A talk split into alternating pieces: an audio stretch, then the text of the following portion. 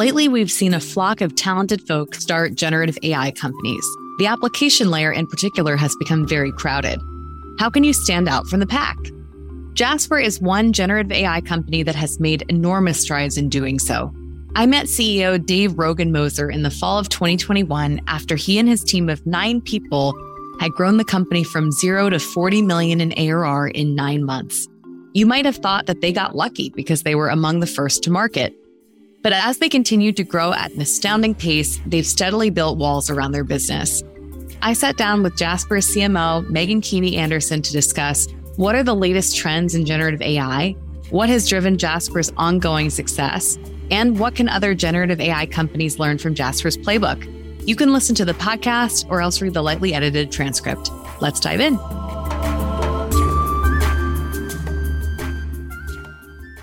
Meghan, I am so excited to have you on the podcast today to chat about all things generative AI. Thanks for joining. I'm so thrilled to be here. It's such a great topic. Let's start with giving folks a lay of the land of the generative AI landscape. I think most people who listen to this podcast know about ChatGPT, but how should we think about the landscape as a whole?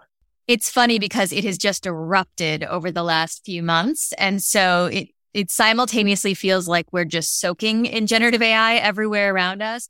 And then also there's still a lot of confusion about, you know, how all these pieces fit together and what you should be thinking about in particular as a, a business leader um, facing this kind of new shift. So the way that I like to think about the AI landscape is at the very foundational layer, there is the data and the data is produced through like a compute layer that really takes this just enormous amount of text and image and source material that then the language learning models can train on. So there's this compute layer um, that really powers the um, learning models. Then there are learning models, which is what most people think of when they think about AI today. So that's your open AI, stability, all these different kind of, you know, open source or closed source models that kind of pull from the data and generate the AI outputs, or at least baseline AI outputs. Then on top of that, um, there are a set of applications that either plug directly into those language models and directly just kind of pull the outputs into um, their platforms. So, for example, um, Notion uh, kind of plugs into, I believe it's OpenAI and pulls the outputs directly into their platform without much change. And then there are tools and applications like Jasper, my company, which you know, starts with a selection of baseline models, chooses the right one, lays into that things like recent, you know, search citations, uh, your company's brand voice, uh, you know, SEO optimization kind of tries to enhance the outputs to make them more tailored and uh, a better fit for businesses. So that's kind of the layers. It's the compute layer, the language layer, language learning model layer, and then the applications on top of that.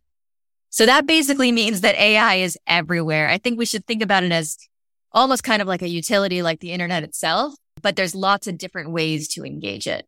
That's a super helpful overview. I know also that things are changing really quickly. So what would you say are the biggest trends happening in generative AI right now? It's just the rapid iteration, I think, is like nothing I've ever seen. I mean, I think the leaps that this thing is taking month over month, announcement over announcement. It feels like every announcement is sort of up leveling the, the prior one. And I think for a while it's going to be like that, where we're just in this really explosive period and, you know, it's a rising tide and everybody is learning at the same time and feeding off of each other's uh, lessons. As far as trends go, you know, I think about for businesses, I think there are a few themes that I'll say kind of are rising to the top of the discussion right now. Um, and this, you know, uh, we've we've heard from our customers, we hear from sort of the broader industry. So one theme is a question of, you know, how do we take generic outputs from AI, which are really beautifully written, but still kind of generic, and infuse our own tone of voice, our own brand to make them more tailored to the way that we within this company write or create. So I think this idea of, of on brand personalized AI is a really interesting topic that I'm hearing more and more conversation around.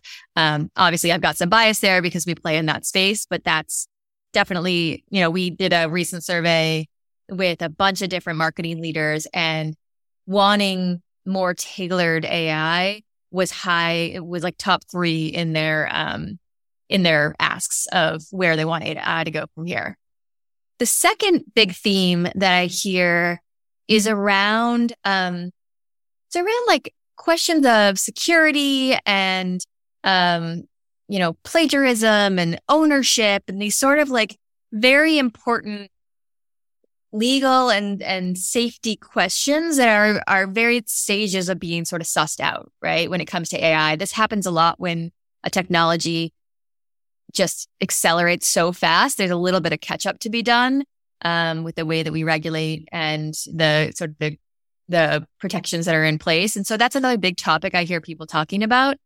And then the third, and I'll stop there, is um, has been a, a long-standing topic in AI, and it's important that it is still at the forefront of discussion, which is the kind of inherent bias and um, uh, inaccuracies that can be found in AI, and sort of what we should do as um, as an industry about those, right? And as a as a technology about those.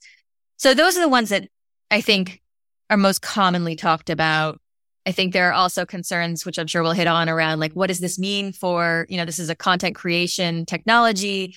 What does this mean for content creators? And, you know, there's loads to explore there as well. Wow, we could have probably five different podcasts to cover all of this. that was an amazing overview. And I'm trying to be really deliberate about the follow up questions that I ask because my mind is spinning right now. I'd love to follow up on one of the topics you mentioned, which is the demand from the market to have personalized outputs to the company's brand or maybe a personal brand. On that note, my husband actually decided to play a joke on me and in ChatGPT said, write a blog post using the tone of Allison Pickens. And it actually spit out a blog post that content wise was very poor, but the tone actually matched how I talk really well. Oh, that's awesome. Was it awesome or was it scary? Where where were you at on that? Yeah, well, actually what was funny was he didn't tell me what the prompt was when he showed it to me. And my first reaction was, this doesn't make a lot of sense, but I like the way it's written. and then he said, actually, the prompt was make it written by you. So clearly, like there was some affinity there, but also it was like, oh no, are people just going to start mimicking me? Like, you know, I probably not. I think if people have better things to do with their time. But that example made me wonder, can GPT do the personalization itself or like what else do you need to do in order to make sure that these generative AIs can produce output that's consistent with the company's brand or, or your personal brand? Yeah, no, I mean, I think it's all about the training materials that they've been using. So if, for example, you are looking to create in the tone of someone who is very prolific already, who's very well established, has tons of writing on the internet, the odds are you'll be able to to mirror and mimic that tone at least in some respects right? My favorite thing in the world is you know going into a chat tool and trying to write in the the voice of you know morgan freeman or willie nelson right? It's just fun right? But i think that the level of personalization that we need to get to from there is how do we allow companies that maybe don't even have a a ton of um, established writing just yet, or maybe weren't part of that training set. How do we allow them to infuse their standards, their tones, their um, style guide directly into um, into the the AI tools that they're using in a reliable way and a repeatable way? I think that's kind of like the next leap, and that takes some tailoring of the underlying model that you're using. And I think there's a lot of different ways or a couple of different ways that you can go about doing that. But that's, I think, the next leap forward. You mentioned different layers of the generative AI stack. Which categories of software are you most bullish on? As a user, I really like the application layer. I've been a marketer for 20 years. I have felt those content demand. I think it is just really powerful when you take what is already a powerful piece of technology and you make the interface and the application of it so practical. Notion did a really nice job video. And I think that Canva, how they sort of bring through an API, bring assistance in right into the Canva app. I think that sort of thing makes AI real to people. And frankly, ChatGPT, when it came out, it was really about the interface. That was what made it take off is that it was so approachable uh, in the difference that it could make in people's lives. And so I think that really captures people's imagination. As I think about the application layer, I've noticed in meeting with various startups that there's a lot of activity happening at this layer. I notice a lot of companies trying to create generative AI that produces talking points for sales or other customer facing people. Recently, I've met with a couple of companies that it's generative AI for product design. So basically you can input in English the kind of web app that you want and the product will spit it out. And there are, you know, many different categories where I've noticed there's just, you know, huge amount of talent being siphoned into these problem areas. Do you think that some categories are less competitive than others, or do you think it's just this giant gold rush at the moment? Inherently there will be some categories that are less competitive than others just because the pain point won't be as strong or the use case won't be as strong. I also think that there are some categories that are riskier than others to use AI in, right? I think that it's one thing to have an idea for a blog post and leverage AI to help get you over writer's block to convey your ideas better, but they're still your original ideas. It's another thing to rely kind of entirely on AI to spit out information that you need to make decisions. And I think that that doesn't mean that one's good and one's bad. It just means that there's like different risk levels for different categories and different things that AI solves. And people keep asking, like, is this a bubble? Is this like everybody's rushing in and it's going to pop in six months or whatever? And I think the reality is uh, yeah, some businesses in this space that are getting in now, they aren't going to make it. There's going to be some consolidation. There's a bevy of activity right now, but I don't think that that means that AI is a bubble. I think what that means is we've just opened up this enormous era of potential and people are jumping in to test out what's actually going to work and stick for this technology. And I think that's a positive thing. Like I like seeing more companies get into the AI space. One, because it raises awareness of what this thing is. My mom now knows what this is. She's constantly asking me if college students are going to use it to cheat, but beyond that, she knows about it, right? And we can have that that discussion. And I think that the more applications get into this, the more common and simple that discourse will be to happen. And then I think it'll sort out a little bit. I think there will be some consolidation around the very best use cases. Some use cases will decide, uh, it didn't quite fit. And that's like a natural evolution, I think. Yeah, I see that. It sounds like we're in this experimentation stage and some experiments totally. are going to succeed and people will build big companies and some of them will fail. And perhaps those people will join the other companies that are successful. But at least we're all learning right now and contributing value in the sense that we're helping the ecosystem learn.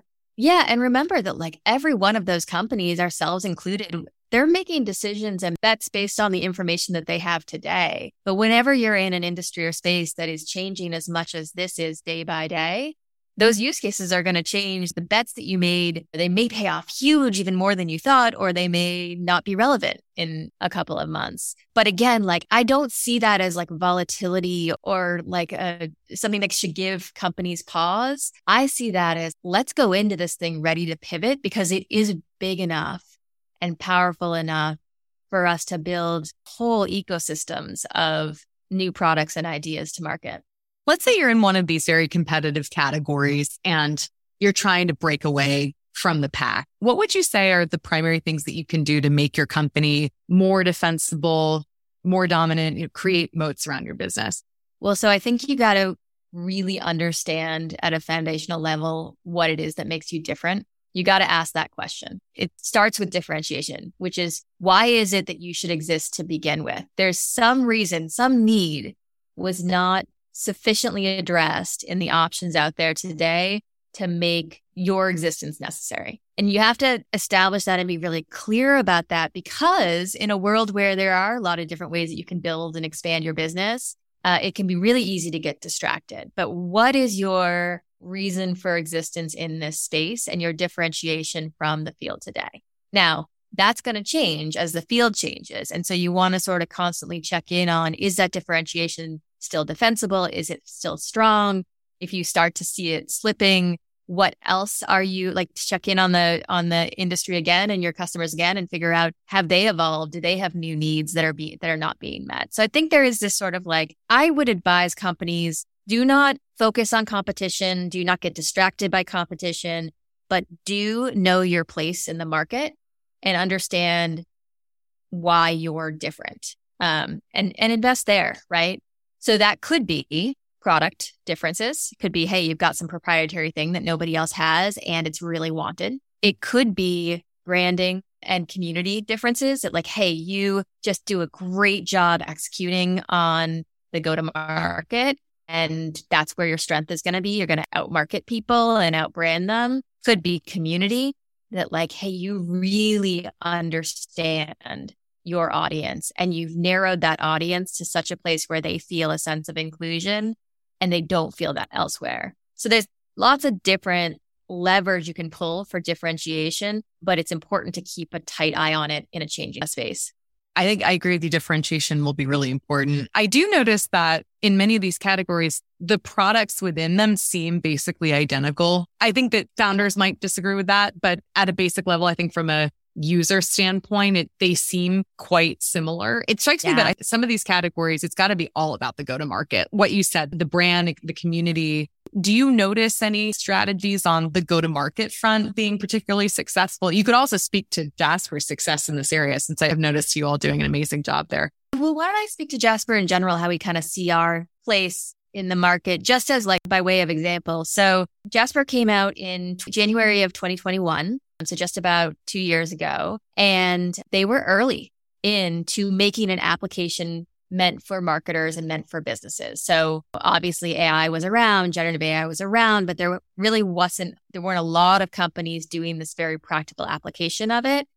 And very early in, they got, I say they because I wasn't at the company yet at that point, but very early in, Jasper got very strong traction because they addressed a acute pain point that marketers felt they knew marketers really well. The founders come from marketing backgrounds and they just solved a pain point really well. Then they layered onto that with their marketing background, very strong on go to market. The very first year to year to 18 months, it was entirely just market the pain, solve the pain, market it, and the customers will come. And they did. Now, as the field grew more crowded, that pain still exists but that's no longer enough to differentiate because now there's like two or three other companies that pop up that sort of address that same pain for that same audience. So then you have to ask the question, well, what makes our approach different? And so for Jasper, we looked around and we saw that, yeah, there's a ton of generative AI tools out there. There's a ton of, there's 15 chat knockoffs. But what is it that we sort of offer that we feel like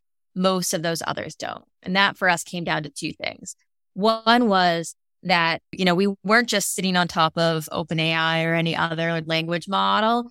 We had an engine that was choosing between different models for the best use case for marketers in a given as, and then layering in things like your brand voice that you can teach uh, Jasper about your company uh, so that it remembers that brand voice, layering in things like facts and uh, more reliable stats, and really just kind of enhancing that output so that it is more on brand, more reliable, and a better fit for marketers. So that was like thing one is the ability to tailor to your brand and needs as a business.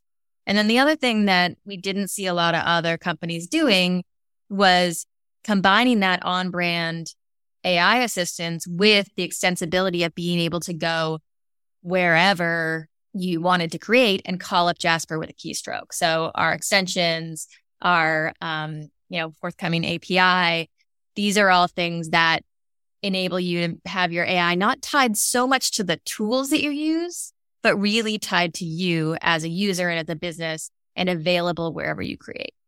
So that ended up being the product differentiation. And, you know, you'll see our more and more of that in our marketing, the way we talk about ourselves.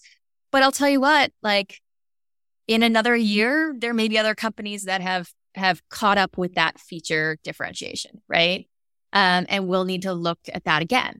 And so I think you need to build on all three categories feature differentiation, marketing and brand differentiation, and then community at the same time, because it's the combination of the three that will help you go through those growth stages and not be overly reliant on any one.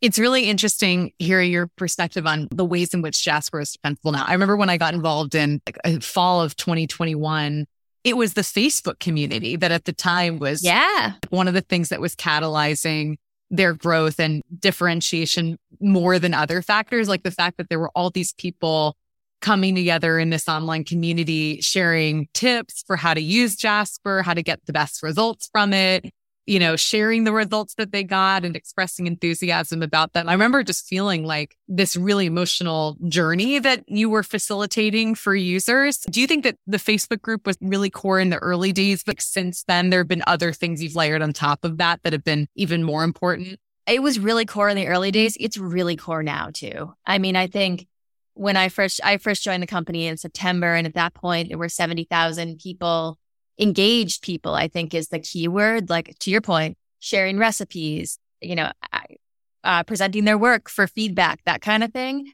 Um, I was really taken aback by how engaged and active that community is. And the reality is, those were the pioneers, like the users that were getting into AI before all of their peers. And so we really treated them as pioneers in that we would release products to them early get their opinion on things, like make sure they felt and still feel a core part of our product and our go to market.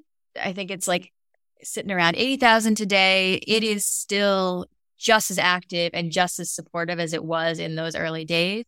And our plans are only to grow it and to expand it into other channels and do more with it. But those are, that's our crew you're doing something right if you've got a collection of that many people who came because of you, but are now truly a community outside of you. Meghan, this has been an awesome conversation and I would really love to continue it sometime, but we are running out of time. In closing, if you had a quick tip to offer to a startup founder that's building in the generative AI space, what would that tip be? dive in and be ready to move. I think that again, there's so much change. There are new models all the time. There are new innovations all the time. And you have to be ready to sort of surf with those changes. But if you can, if you get those sea legs and you have the clear insight into the problem you're solving, what is the saying? Like true hearts, clear eyes can't fail. Like, there's just so much potential here still, even though so many companies are in it now.